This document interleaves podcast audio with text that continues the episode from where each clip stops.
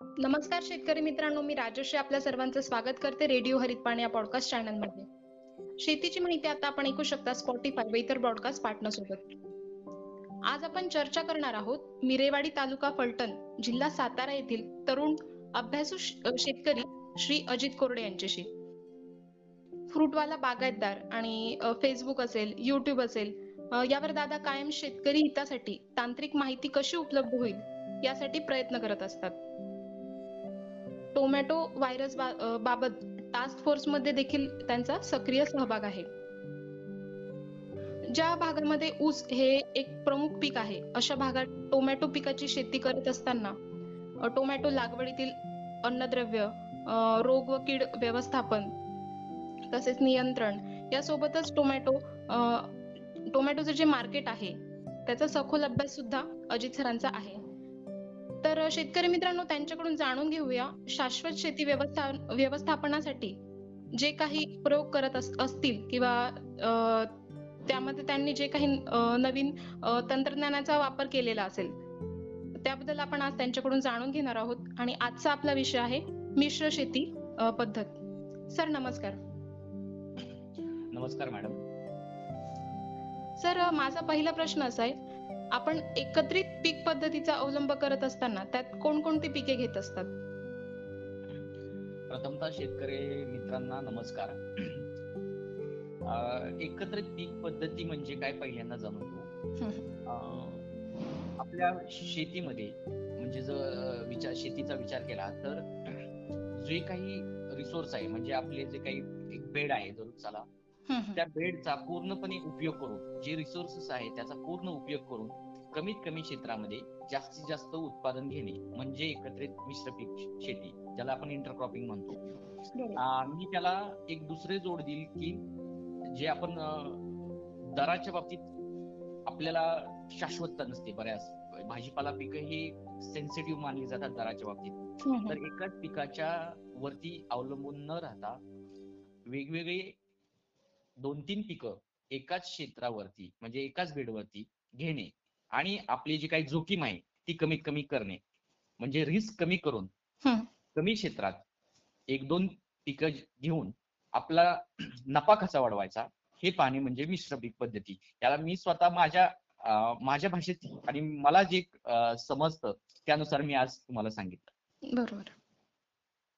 एकत्रित मिश्र पीकमध्ये आता सध्या अं, जो काही आमचा पावसाळा हंगाम आहे त्या. ठिकाणी मी दोन महिन्यापूर्वी आणि आता परत एक नवीन लागवड झाली आहे. तर त्या ठिकाणी मी अं, प्रथमतः झेंडू हे मुख्य पीक होतं कारण ते त्या क्षेत्रामध्ये याच्यापूर्वी कारल्याचं पीक होतं आणि कारल्याला निमॅटोडची समस्या किंवा वेलीवर्गीय पिकाला या वर्षी जास्तीत जास्त भेडसावत होती आणि ती. माझ्याही प्लॉट वरती होती त्यानुसार झेंडू हे मेन पीक होतं. त्याची लागवड ही साडेचार बाय अडीच फुटावर होती. सव्वा चार ते बाय अडीच फुटावरती. अडीच फुटावरती एका सरळ रेषेत झेंडूचं पीक होतं. त्या झेंडूच्या पिकामध्ये पुंजक्याने त्याच झेंडूच्या लाईन मध्ये पुंजक्याने कोथिंबिरीचं आपण कोथिंबीर आपण टोकली होती. म्हणजे पुंजक्याने आपण कोथिंबीर लागवड केली होती. आणि त्याच्या अपोजिट साईडला म्हणजे झेंडूच्या अपोजिट साईडला दोन झेंडूंच्या मध्ये दोन कोबीची रोप. असं आपण एक दीड पावणे दोन एकर क्षेत्रावरती ही लागवड केली होती. तर या तिन्ही पिकामध्ये पहिल्या पस्तीस दिवसात माझी कोथिंबीर बावीसशे पेंडी निघाली. पाऊस असल्यामुळे तिथं एक दोन हजार पेंडी कमी पडली. म्हणजे त्या बावीसशे पेंडीत मला एक बावीस हजाराचं उत्पन्न मिळालं बरोबर म्हणजे जे काही माझा बियाण्याचा असेल किंवा रोपांचा खर्च माझा ह्या एका कोथिंबीरीच्या पिकात निघाला. आणि आता कोबी आठ दहा दिवसात चालू होईल आणि झेंडू आता चालू झालेला आहे. गणपतीच्या तोंडावरती माझा पंचेचाळीस पन्नास पन्नासाव्या दिवशी झेंडू चालू झालेला आहे. तर तुम्ही आता बघितलं असेल की मी माझं जी रिस्क आहे जोखीम आहे ती कमी केली. एकाच बेडवरती तीन पिकं ड्रीप वरती आणि पावसाचं वातावरण असल्यामुळे गेल्या आठ दिवसापूर्वी ही आत्ताच आठ दिवस गॅप होता. काल परत पाऊस पडला. त्याच्या अगोदर चांगला व्यवस्थित दोन चार दिवसांनी थोडी थोडी ओल होती. त्याच्यामुळे पाणीही कमी लागलं. आणि आपल्याला एकाच बेडवरती तीन पिकं घेता आली. पण सर हा आपण एक आता पाऊस पडला म्हणून ठीक आहे पण निसर्गाचा आपण अंदाज तसा म्हणजे परफेक्ट तर व्यक्त करू शकत नाही. पण मग तीन पिकं आपण एका वेळेला घेताय तर अशा वेळेला तुम्ही वॉटर मॅनेजमेंट कसं करता? मॅडम हे क्षेत्र पूर्ण ड्रीप इरिगेशन खाली होतं. हं, ड्रीप इरिगेशन खाली अ, झेंडूच्या पिकालगत आपलं ड्रीप होतं हं, आणि झेंडूच्या अ, त्याच लाईनला आपलं अ, कोथिंबीर होती. हं, तर त्याच्यामुळे अ, 20 एम-एम ड्रीप होतं. 4 लिटरचा डिस्चार्ज होता. हं, हं, तर पाणी दिल्यानंतर प्रथमतः झेंडूला थोडंसं जास्त पाणी झालं तरी काही फरक पडत नव्हता आणि कोथिंबीरही ते शेजारी होती. त्याच्यामुळे झेंडू आणि कोथिंबीरीचा प्रश्न मिटत होता. आणि कोबी हे थोडंसं लांब होतं. परंतु कोबीसाठी पाणी देत असताना थोडं जरी पाणी वाढवलं आणि पाऊस चालूच होता. त्याच्यामुळे त्याच्यात काही अडचण आली नाही. आपण ही पिकं जी काही निवडली ते पिकं अशी होती की जास्त पाऊस झाला आणि थोडंसं जरी कमी काही प्रमाणात झालं. तरी आपल्याला याला काही खूप मोठा म्हणजे त्याच्यावरती काही इम्पॅक्ट पडणार नव्हता. आणि आपला हा बेड हा जुना होता. म्हणजे कारल्याचा बेड होता. म्हणजे आपल्याला आपण बेड तर नवीन केला नाही. म्हणजे आपला तो खर्च सगळा आपल्याला कुठलाही करायला लागला नव्हता. त्याच्यामुळे असा विशेष काही फरक पडला नाही आणि जास्त जरी पाणी दिलं पहिल्यांदाच ज्यावेळेस कोबी हे पीक लहान होतं त्यावेळेस जास्त पाणी द्यायला लागायचं. परंतु जसं-जसं कोबी पीक थोडंसं मोठं होतं. तसं-तसं त्याच्या मुळ्याही लांबपर्यंत जातात. आणि हवामान बघितलं तर पाऊसही पडला. त्याच्यामुळे एवढं काही कुठल्याही ह्याला अ, पाण्याचा तरी काही प्रॉब्लेम आला नाही. आपण आता जसं पीक पद्धती ही निवडली, की याच्यामध्ये आपण कोबीची लागवड केली, की तसंच कोथिंबीर होती, झेंडू होते. तर अशा तर यामध्ये आपण अजून कोणत्या पद्धतीने पिकाची निवड करू शकतो? याच्यात खूप साऱ्या पीक पद्धतीमध्ये खूप सारी पिकं आहेत. तसं बघितलं तर मी स्वतः या माझ्या क्षेत्रामध्ये आसपासच्या क्षेत्रामध्ये आणि बरेच जण प्रयोग करतात. तर हा ऊस पट्टा आहे. तर ऊसाच्या क्षेत्रामध्ये आंतरपीक कोबी लावू शकतो. म्हणजे ऊस हे सरीमध्ये आणि त्याच्यावरती म्हणजे 2 सरी आणि वरम्याच्या मध्ये कोबी लावू शकतो. त्यानंतर तिथं बीट लावू शकतो. फ्लॉवर लावू शकतो.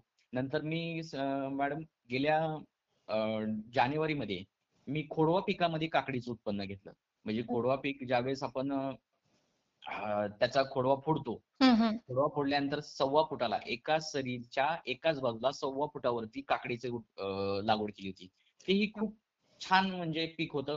कारण काकडीला अ, पाचटकुटी केल्या असल्यामुळे काकडी तिथं कुठलंही तण तणाचा विषय जास्त काही आला नाही. आणि काकडीला ज्या फवारण्या व्हायचा व्हायच्या, हं. त्या फवारण्या ऊसालाही व्हायच्या.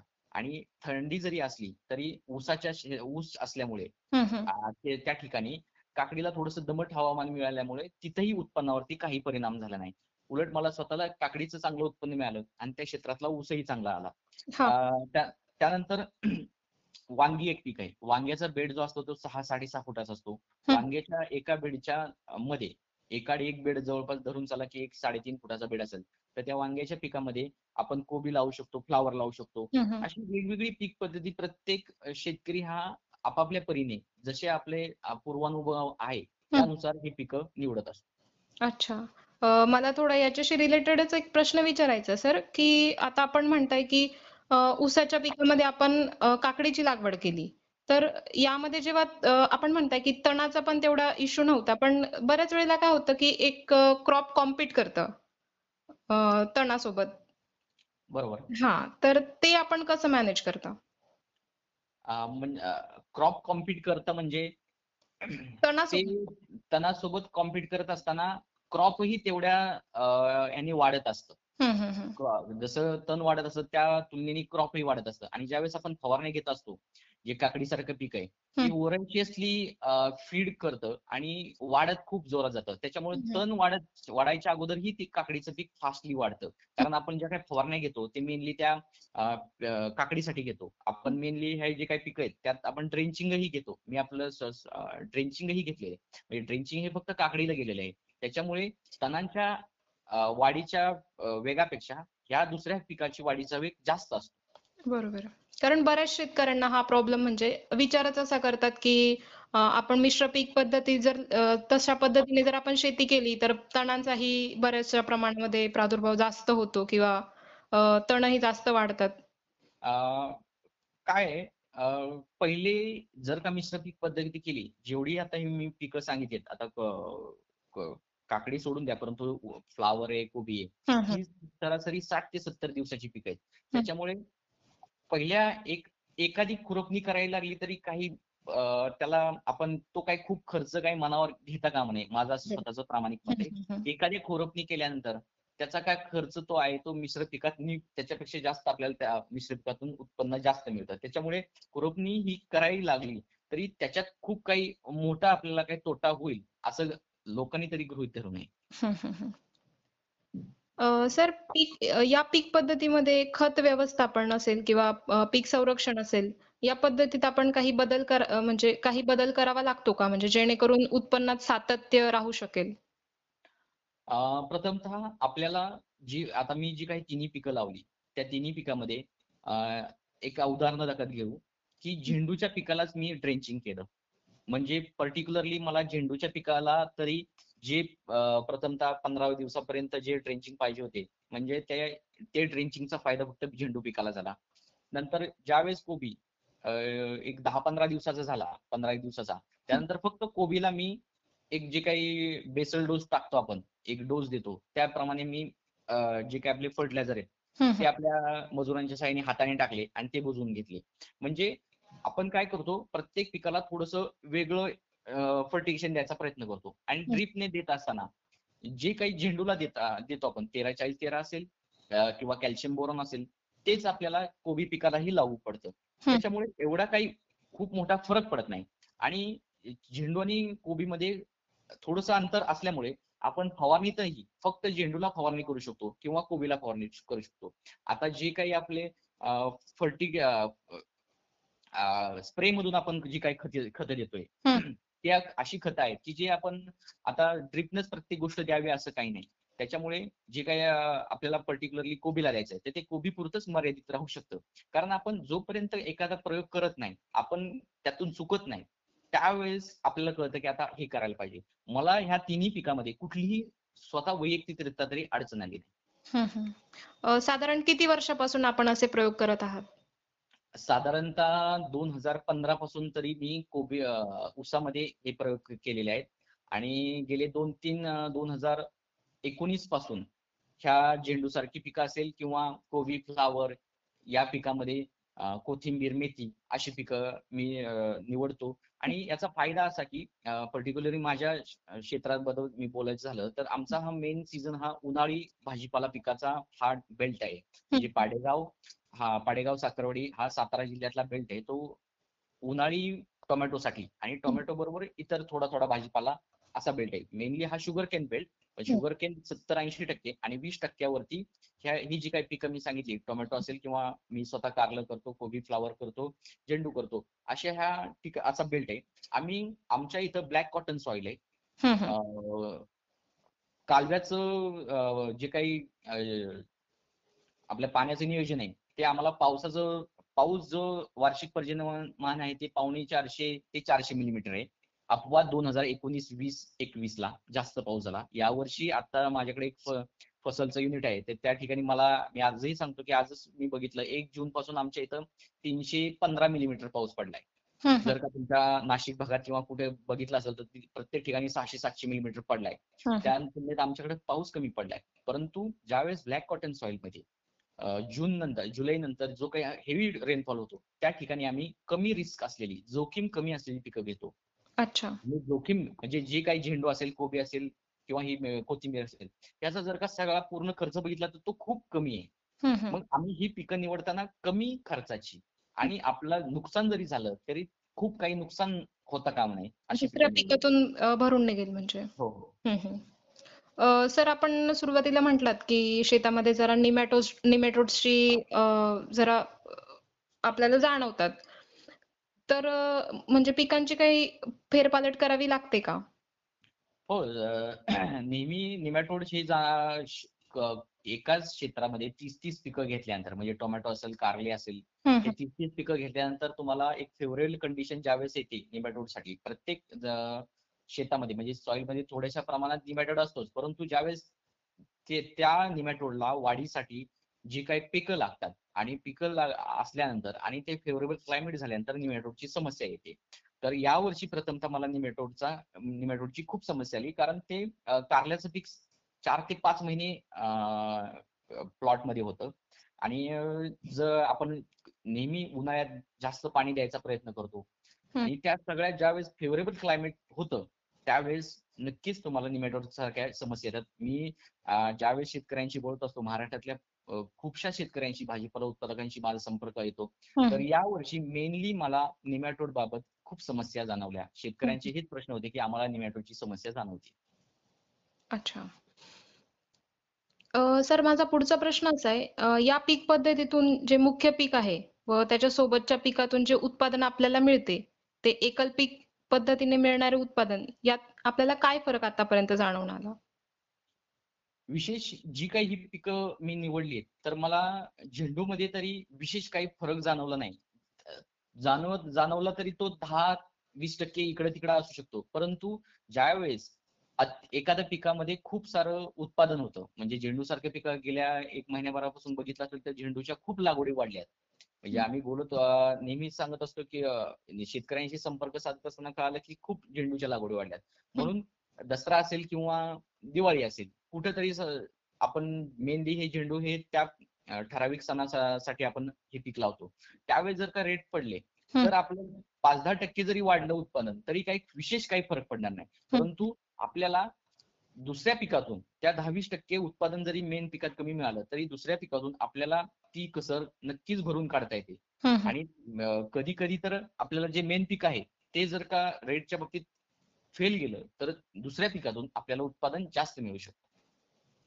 अच्छा. सर मी सुरुवातीलाच म्हटल्याप्रमाणे आपण टोमॅटोची सुद्धा लागवड करता तर त्याच्यामध्ये पीक लागवड करत असताना आपल्याला अन्नद्रव्य व्यवस्थापन असेल कीड व रोग व्यवस्थापन असेल तर याबद्दल शेतकऱ्यांना काय मार्गदर्शन कराल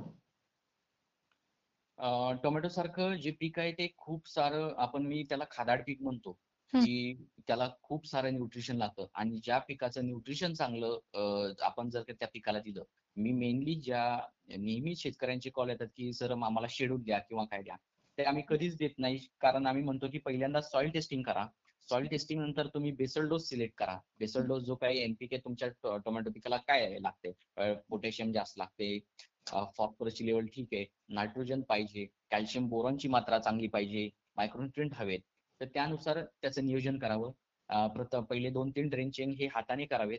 त्यानंतर पहिल्या स्टार्टपासून एक पंधराव्या दिवसापासून तरी तुम्हाला कॅल्शियम बोरॉनची चांगली मात्रा द्यावी लागते. कारण कॅल्शियम बोरॉन हे टोमॅटो पिकामध्ये खूप सारं इम्पॅक्टफुल आहे काम करतं. अं, शेतामध्ये ज्यावेळेस न्यूट्रिएंटचा विचार करतो त्यावेळेस चांगल्या प्रतीची खतं वापरावी. फवारण्यातून खतं जसे की कॅल्शियम सारखा जो काही कॅल्शियम जे वाहक व्यवस्था म्हणजे खालून जरी ड्रीप मधून गेलं तरी कॅल्शियम पूर्णपणे झाडापर्यंत पोहोचत नाही. तर त्यासाठी तुम्हाला कॅल्शियम आणि बोरॉनच्या फवारण्यातून तुम्हाला कॅल्शियम दिलं पाहिजे. तुमच्या पिकाच्या वाढीच्या नुसार वाढीच्या जे काही अवस्था आहेत त्यानुसार तुम्ही अन्नद्रव्य दिलं पाहिजे. आणि एकात्मिक आपण म्हणतो की अन्न एकात्मिक अन्नद्रव्य व्यवस्थापन आणि एकात्मिक कीड व्यवस्थापन. त्यानुसार एकात्मिक कीड व्यवस्थापन करत असताना तुम्हाला टुटा ऍप्सुलुटा सारख्या जे काही नवीन कीड आहे त्यासाठी तुम्हाला सापळे लावले पाहिजेत. पिवळे निळे सापळे लावले पाहिजेत. टुटाचे काही ऍप्सुलुटाचे दूर मिळतात. जे आपण फेरवण ट्रॅप म्हणतो ते लावले पाहिजेत. प्रिव्हेंटेडली तुम्ही काम केलं पाहिजे की विसाव्या बावीसाव्या दिवशी तुम्हाला आर्ली ब्लाइट येऊ शकतो. पस्तीसाव्या चाळीसाव्या दिवशी तुम्हाला बुरी हा रोग येऊ शकतो. पन पन्नास पंचावन्न दिवशी ज्यावेळेस तुमचं खूप खूप झाड चांगलं वाढलेलं दिसतं त्यावेळेस तुम्ही पाणीही खूप देता. त्यावेळेस फेरल डिफिशियन्सी दिसते. फेरल डिफिशियन्सी चांगली तुम्ही चेक करावी.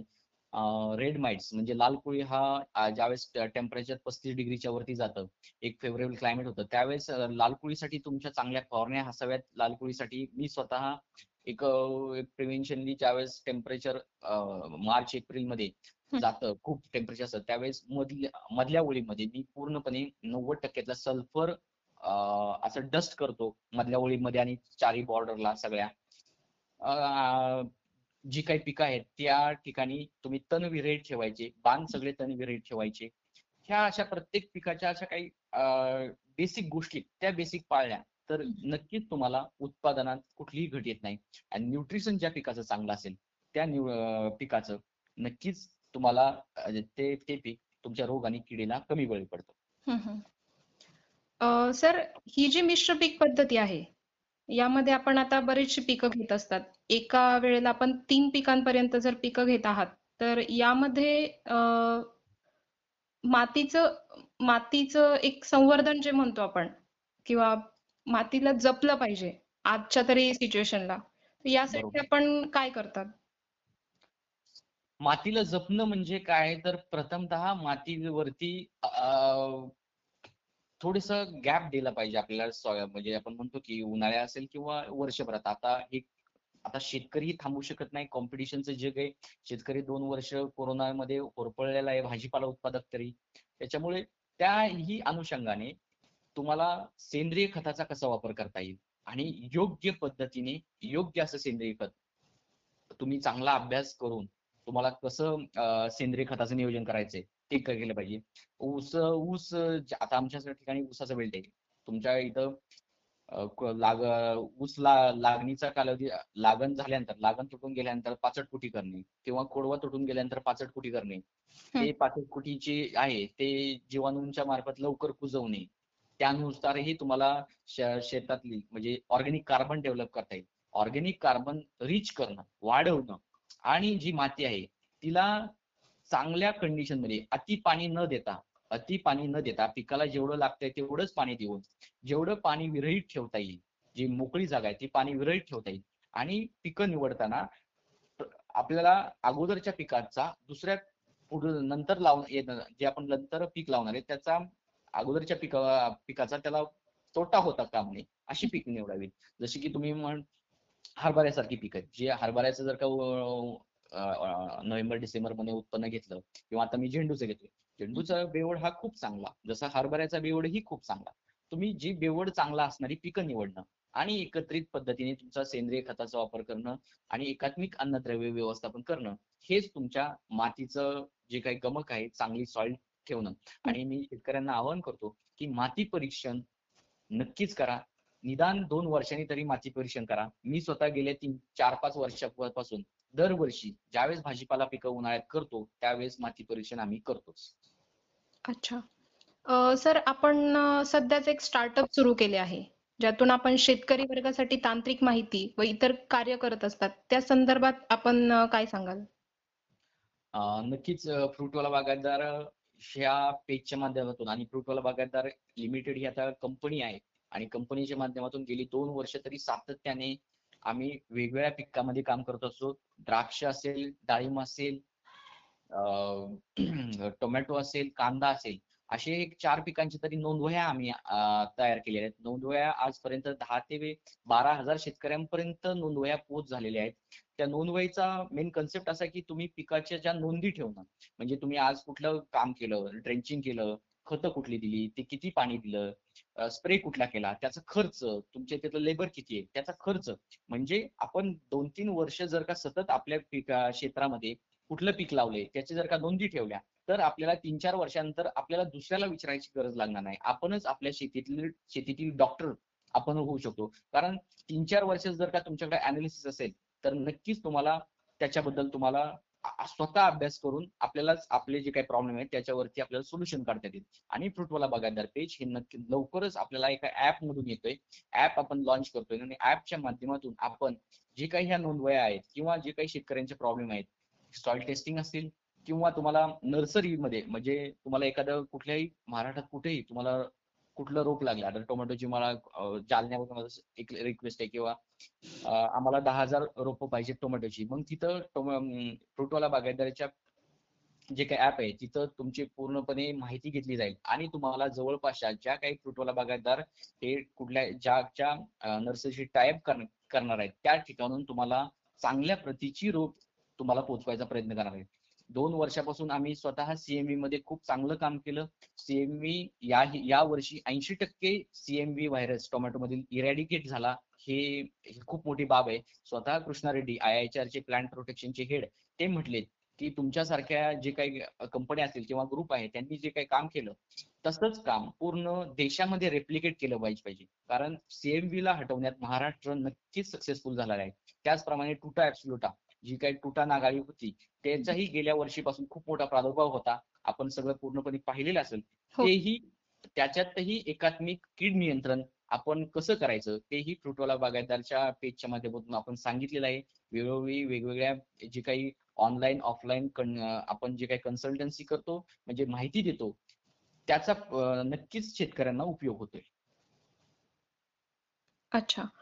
सर भविष्यातील वाटचाल आपली काय आहे आता? भविष्यात असं आहे की शेती संदर्भात शेतकऱ्यांना जागरूक करणे शेतकऱ्यांना कमी खर्चात योग्य पद्धतीने जे गुड ऍग्रिकल्चर प्रॅक्टिसेस आहे ते करायला लावणे आणि कुठल्याही पिकाचा थ्री सिक्स्टी डिग्री मध्ये अभ्यास करणे. म्हणजे कुठलंही पीक लावत असा त्याचा बाजारभाव असेल त्याचं मार्केट कुठलं आहे त्या कुठं कुठं लागवड केले जातात ना त्यानंतर त्याच्या कुठले वाण आहेत त्यानुसार बेसिक सॉइल टेस्टिंगपासून ते विक्रीपर्यंत त्याचं नियोजन शेतकऱ्यांना करता यावं आणि कमी खर्चात आणि त्याचं उत्पन्न कसं वाढेल याचाच विचार करून फ्रुटवाला बागायतदार काम करणार आहे अच्छा. सर आपण जे कार्य करत आहात शेतकऱ्यांसाठी त्याबद्दल आपलं मनस्वी अभिनंदन. तसंच रेडिओ हरित पाण्यामध्ये आपण आलात आणि आपला बहुमूल्य वेळ शेतकऱ्यांसाठी दिलात त्याबद्दल आपलं खूप खूप आभार. धन्यवाद. नक्कीच हरित पाणीने या गणपती उत्सवापासून सलग दहा दिवस तुम्ही वेगवेगळे कार्यक्रम अरेंज करणार आहात त्याचं ब्रॉडकास्टिंग करणार आहात. तर एक खूप चांगली संकल्पना आहे आणि आपण प्रत्येक जण हा शेतीशी निगडीत असलेला आणि प्रत्येक शेतकऱ्याच्या बाबतीत काम केलं पाहिजे आणि हरित पाणीने जे काय हा संकल्प राबवलेला आहे त्याचा मी त्याचे खूप असे आभार मानतो आणि अभिनंदन करतो की असेच कार्यक्रम आपण इथून पुढेही राबवत राहा. कारण अशा कार्यक्रमाने शेतकरी त्या शेतकऱ्यांच्या अं, जे काही प्रश्न आहेत ते प्रश्न कळतील. त्यांना त्याच्यावरती सोल्युशन मिळेल. आणि एक खूप चांगला गणपतीच्या उत्सवाच्या निमित्ताने एक संकल्प करून आपण शेतकऱ्यांना समृद्ध करू. हीच आपण आपली अपेक्षा करून आपण सर्वांनी असंच काम करावं हीच आशा करतो. धन्यवाद. नक्कीच सर धन्यवाद सर